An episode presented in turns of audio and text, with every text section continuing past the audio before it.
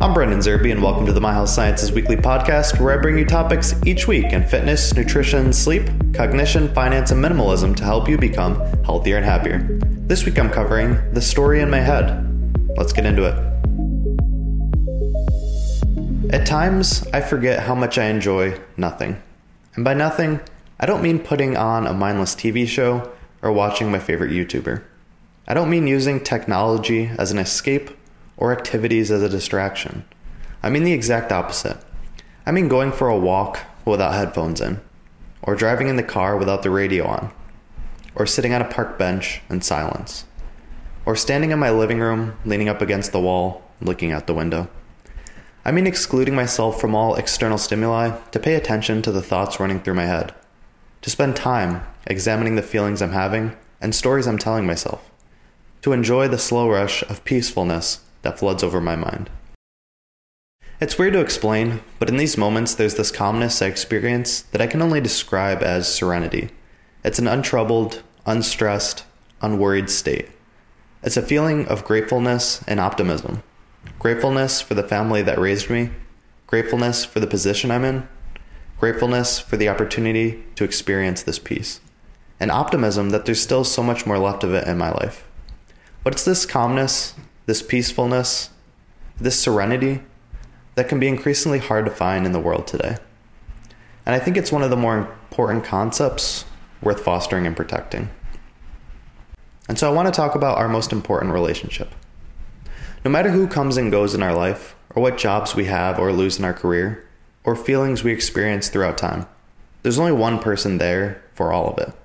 There's only one person who truly shapes our perspective, who determines our mood, who guides our attitude, who determines our happiness, and that is ourself. We'll always have ourself throughout life, and the relationship we have with ourself is the most important relationship. If you were to spend five minutes alone in a room, what runs through your head? What about after 10 minutes? How busy are your thoughts? How much are you judging yourself? Are you comparing yourself to someone or something else? What about after 30 minutes? Are you enjoying this time? Do you like your inner dialogue? How would you describe the story in your head? In Ryan Holiday's book Stillness, he writes, We limit our inputs and turn down the volume so that we can access a deeper awareness of what's going on around us. In shutting up, we can finally hear what the world has been trying to tell us, or what we've been trying to tell ourselves. If we provide ourselves with the opportunity to perform self observation, then we can become more self aware.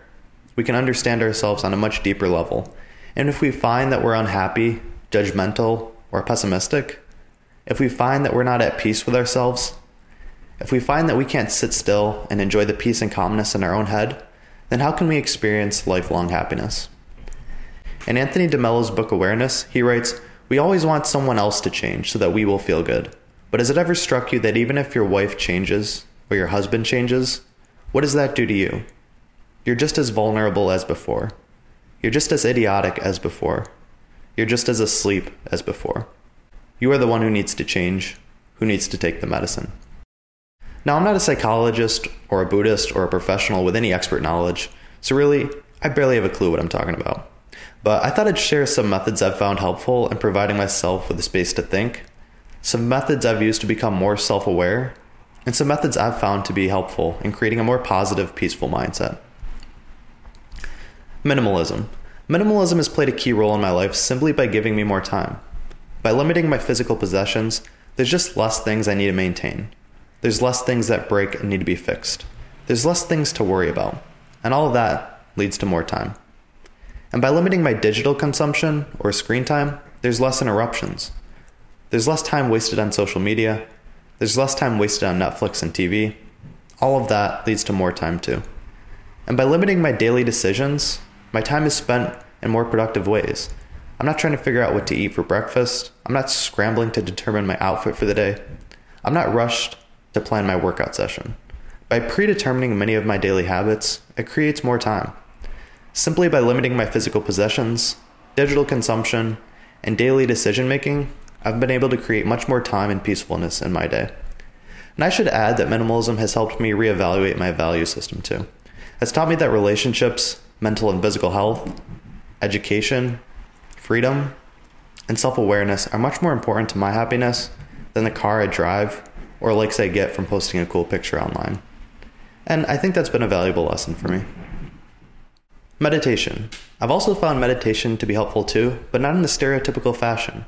I don't sit on the floor with my legs crossed, hands cupped, and gazing softly into the horizon of the sun rising, waiting for spirituality to rush over and enlighten my soul. No, it's usually nothing like that.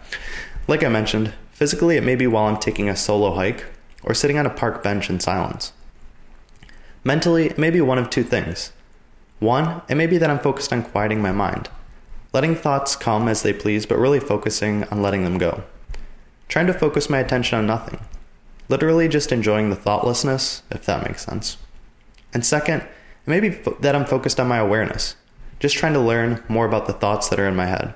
What emotions am I feeling? What stories am I telling myself? I'm just trying to get a better understanding of who I am and what I'm experiencing.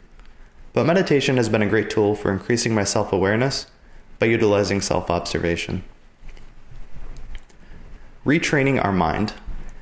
If there's any reoccurring negative thoughts or problematic feelings I find throughout this process, I look to understand and change them. I think most people don't realize how flexible our mind is. Although it's not a muscle, it sure acts like one. When we place a demand on it, it evolves, and it's entirely possible to start liking things we didn't enjoy before. It's possible to see good in what we always saw the negative in. It's possible to mold our thoughts into whatever, whatever we find would serve us best. And here are the few ways I find helpful in doing that. 1. Practicing gratitude. Each day, define three things you're grateful for. There's a lot to be grateful for, and a lot of times we overlook it and don't appreciate it. For example, it can be annoying when a lot of issues come up at work, but at the same time, I'm grateful to have a great job where people seek my help to resolve issues. In this example, I found ways to enjoy things that would have stressed me out previously. 2. Performing visualization. Visualize what it is you want. Figure out why you want it and determine if it's worth wanting. For example, if I feel like my life would be better if I had a luxury house, then I visualize having one and exactly what it would be like. And most likely, I'd be sitting on the same couch with my same laptop, writing a very similar blog post. And that helps me realize that most of our desires come from external conditioning and not our internal needs. 3. Stop complaining. Try to go a day without complaining. Don't complain about the weather, or your boss, or the traffic, or the news.